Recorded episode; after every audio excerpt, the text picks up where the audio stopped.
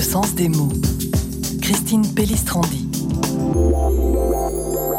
En l'honneur de Saint Paul, dont c'est la fête aujourd'hui, relisons la fin de l'Épître aux Romains au chapitre seize pour remarquer avec quelle insistance, avec quel soin et quelle précision Paul cite huit noms de femmes qui ont toutes des responsabilités dans l'Église naissante.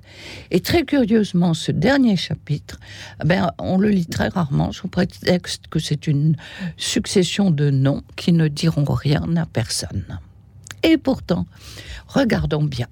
Voici Phébé, une femme qui est ministre de l'église de Sancré, l'avant-port de Corinthe.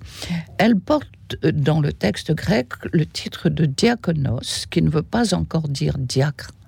Mais en fait, elle aurait été responsable du groupe chargé d'apporter à Rome la lettre de Paul aux Romains.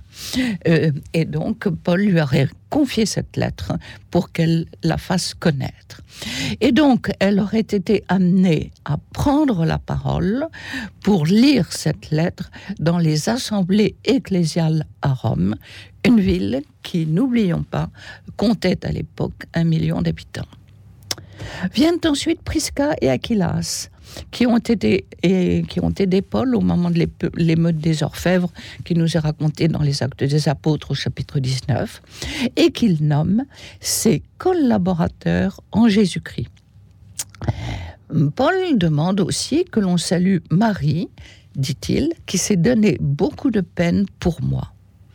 Il fait mention du couple Andronicus et Junia, qui seraient peut-être de sa famille, plus ou moins éloignés.